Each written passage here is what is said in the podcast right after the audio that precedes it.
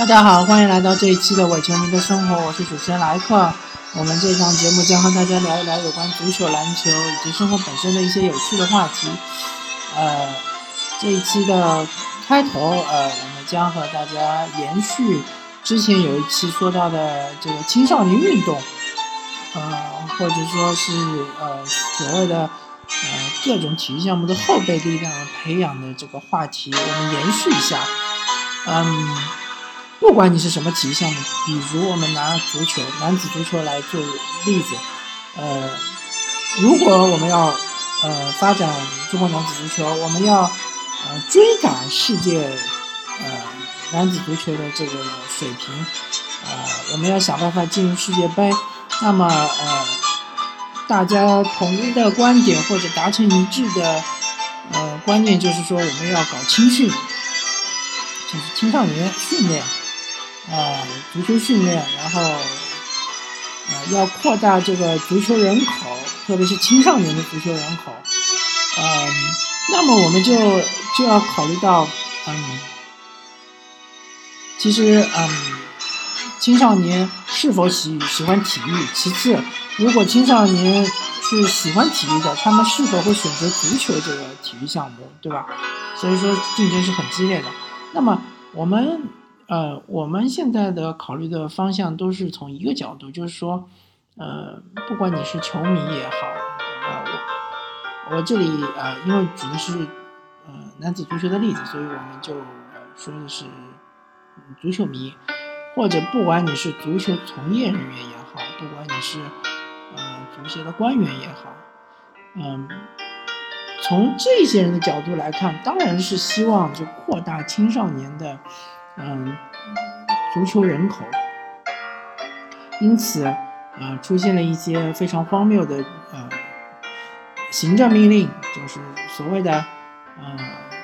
初中啊需要考什么足球足球的这个一个呃考试，就是把这个这个运动是作为一个应试化。啊，我们其实一直在提倡的是素质教育，而现在原来是一个很好的一个素质的啊教育的一一个项目，现在搞成应试化了，啊，这是一个非常荒谬的举动，也是嗯，非常的怎么说黑色幽默，呃，然而这些人都是从自我的角度出发来看待这个问题，但是大家有没有想过，反过头来，你有没有想过孩子们？他们的是怎么想的？有没有任何一个人从孩子的角度、观点来考虑这个问题？孩子们是不是喜欢踢足球？你凭什么强迫那些孩子们去从事足球这个运动？对吧？难道说就没有不喜欢足球的孩子吗？难道孩子们就一定要喜欢足球吗？啊，我现在特指是。呃，在这里因为是举了中国男子足球这个例子，所以我可能是特指中呃足球，但是不仅仅是指足球这个运动，其实我是指整个的体育运动，所有有中国人参与的体育运动，包括篮球、网球、乒乓球、羽毛球，不管是任何一项运动，他都希望向青少年推广。但是你有没有想过，青少年真的喜欢你这个运动吗？你真的要用这种强迫的填鸭式的方式来，呃，逼迫青少年来从事这个运动吗？这真的有意义吗？其实，一个国家的这个发展水平程度，嗯，或者说，嗯，它的呃，嗯。他整个这个国民的幸福指数都和他们的这个选择面是有关系的。其实，嗯，我在这里强调的是说，呃，应我们国家应该给我们的孩子、给我们的青少年提供更大的选择面，啊，更大的选择的自由。他们喜欢玩什么就玩什么，对吧？其实我们孩子的学业已经很繁重了，然后。你学业之外的那些课余时间，你还不能让他自由发挥，你还要逼迫他去从事一项他并不一定喜欢的运动，比如说足球。那是多么残酷的一件事情。你有没有想过，很多青少年其实，比如说他喜欢航，啊，他喜欢航模，他喜欢读书，对吧？他喜欢打电子游戏，为什么这些青少年一定要都去从事足球运动呢？那么可能很多足球专家会说，啊，呃不管你是男孩还是女孩，你们去从事这个足球这个运动呢，呃，是为你们好，为你们的身体发育，为你们的呃身心健康，呃，为你们的这个嗯。呃，身体的体魄的强健是都有好处的，但是，我请，请问这些专家，或者我请你们扪心自问一下，你们说的这些话真的是为了孩子们好吗？难道你们真的不是因为你们是这个行业内的人？难道不是因为你们是为了保住自己的饭碗？难道不是因为你们自己有利益在里面？你们希望中国足球能够搞好？真正的原因并不是为了足球本身，不是为了看到一些精彩的比赛，而是因为，呃，这个行业如果繁荣的话，你们自然会得到很多好处，一荣俱荣。或者甚至于我们，呃，说那些，嗯，普通的球迷吧，球迷其实，呃，看球并没有任何的这个物质奖励，对吧？不是说，啊，那除非买彩票，那买彩票那些。嗯，撇开不谈，我们就说普通的球迷，我看了一场比赛，比如中国队赢了，我其实也没有什么物质奖励；如果输了，我也不会损失什么。但是，我们会从情感上获得一定的激励。所以说，普通的球迷，最最最最普通的球迷，其实他们呼吁的这种青少年的。嗯，足球培养以及呼吁更多的父母去，嗯，呃，更多的父母送自己的孩子去从事足球这个项目，他也是很自私的一种，嗯，很自私的一种想法，一种，嗯，很自私的，他有一种，嗯，呃，很自私的一种，嗯，他的。源头，他的念想就是说，呃，我要看到中国足球崛起，我才不管你们这些孩子喜不喜欢足球，我就要看到，呃，中国足球要踢得过日本，踢得过韩国，我要看到中国足球在世界杯上大杀四方，我才不管你们这些孩子，呃，一千个孩子去，呃，去青训，去，呃，选择足球这个职业之后呢？可能你九百九十九个孩子都已经淘汰掉了，只有一个孩子最终是能够进入职业队。而这些淘汰的孩子们，其实他们以后可能找工作都很困难。他们没有文呃，他们没有上过大学，他们的文化水平比较低，他们以后可能会生计上出现问题。而这些东西球迷们并不关心，他们只关心我看到的结果，我要看到金字塔顶端的。中国男子足球队是会啊成为一支世界强队，所以我请各位球迷大家醒醒。如果你是一个孩子的家长，你真的会毫不犹豫的把你的孩子送去从事这个职业足球这个项目吗？你真的会像张玉宁他爸爸那样花大价钱去培养张玉宁吗？我真的表示怀疑，同时我也嗯非常的不忍心看到一些嗯孩子或者孩子的家长，呃由于一些其他的阻力、其他的压力而不得不被迫啊让孩子去嗯去从事足球这个项目、足球这个运动，或者为了升学。或者为了其他的一些目的，嗯，其实孩子们应该有更多的选择，嗯，其实甚至于如果这个孩子他不擅长运动也没问题，他比如说他喜欢安静，这也也也很好，对吧？我们应该让孩子自己选择自己的道路，而不是我们来为孩子嗯铺成他的道路。所以，请大家从啊小。从我们的嗯祖国的花朵祖国的花朵，我们的呃孩子们的角度来考虑一下，思考一下这个问题。所以，中国足球如果真的上不去，嗯，我们应该是怎么说呢？嗯，我们也不应该嗯太操操之过急，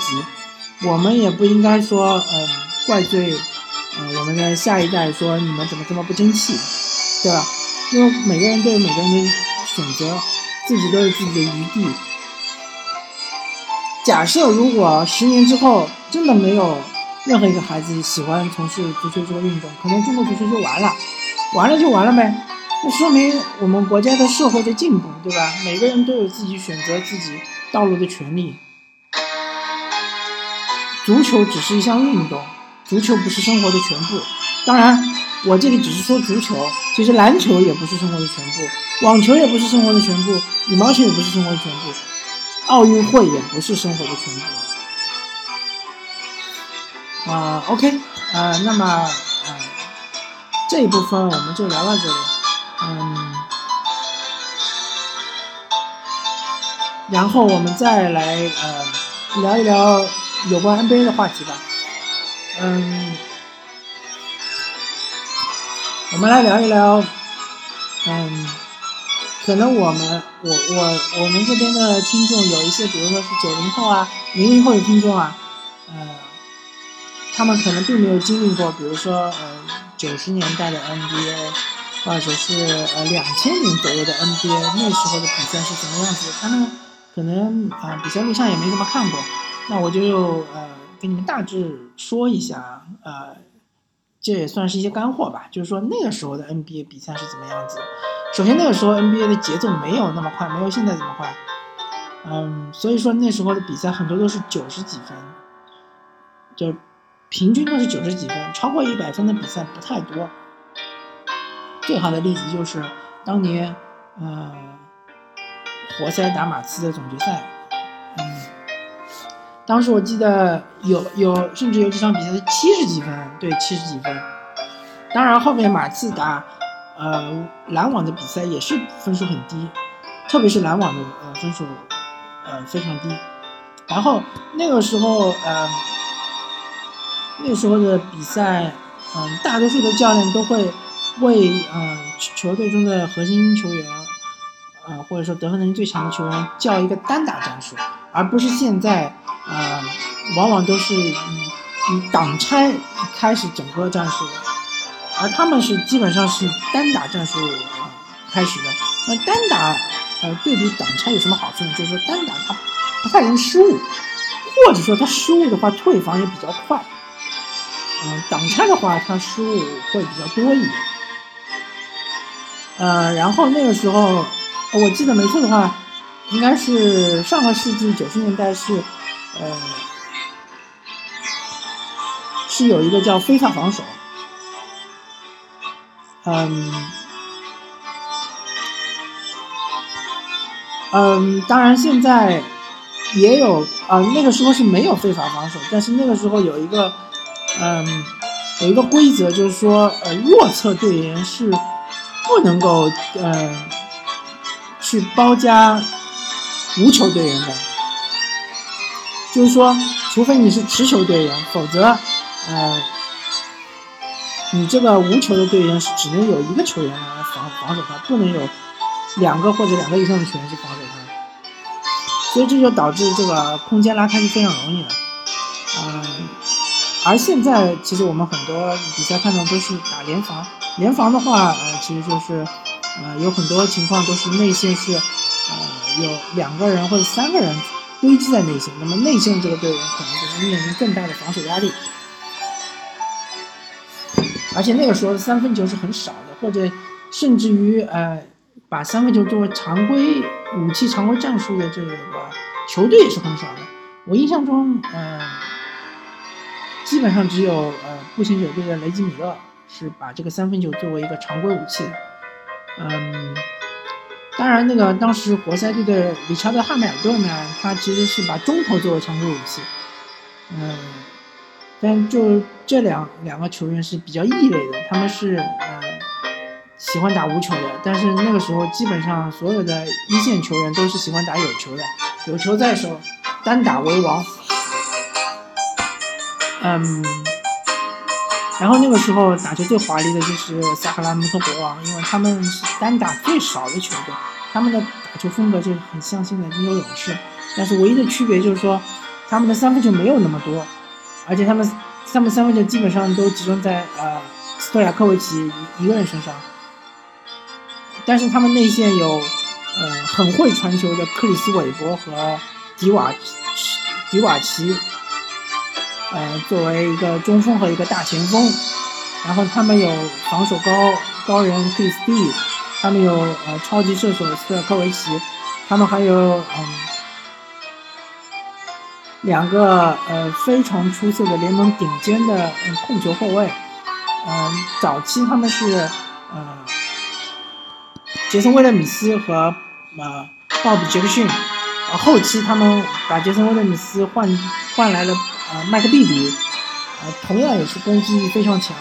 呃，组织能力也很强。然后他们第六人就是鲍比杰克逊，鲍比杰克逊绝对是，呃，是有能力打首发控卫的，但是他就是处于啊国王队打的是超级第六人，嗯，而且那个时候的教练呢，有一个很奇怪的呃，一个就是叫暂停的方式。我观察了一下，目前，呃，就现在联盟中，不管是老的教练、老派的教练，还是新新派的教练，基本上都不太会用了。就是那个时候，嗯，如果一支球队领先另外一支球队十分或者是七分八分，他们会叫一个暂停。然后我记得那个时候一男就说，这个暂停意思就是说，我要坐实我现在领先了你，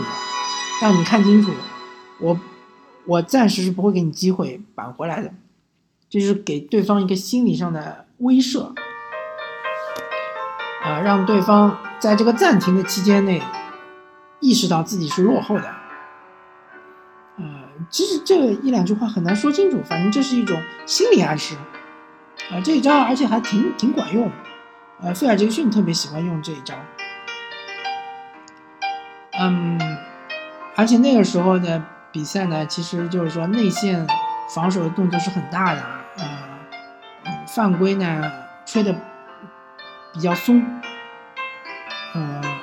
同样的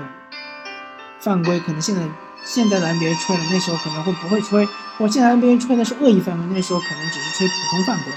特别是对于内线的巨无霸，像奥奥尼尔啊，像阿拉朱旺啊，呃，甚至那时候的邓肯啊、姚明啊。有一些比较过分的、比较大动作的犯规呢，那在那个年代呢是不太会吹的，或者只是吹一些普通犯规。嗯，而且那个时候阵地进攻，那个时候的转换进攻打的很少。我印象最深的转转换进攻打的比较多的球队就是呃太阳队，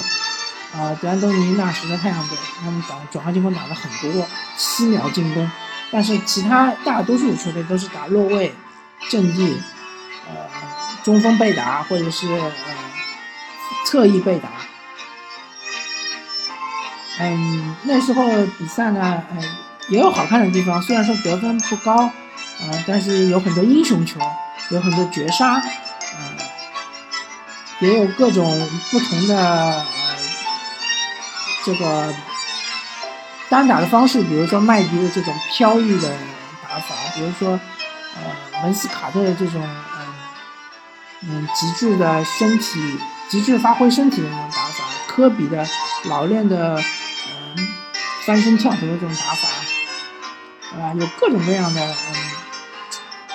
嗯，各式各样的打法吧，嗯，各式各样的风格不一样，嗯，OK，好。我们这一期的我球迷生活就聊到这，感谢大家收听这一期的我球迷生活，我们下期再见，拜拜。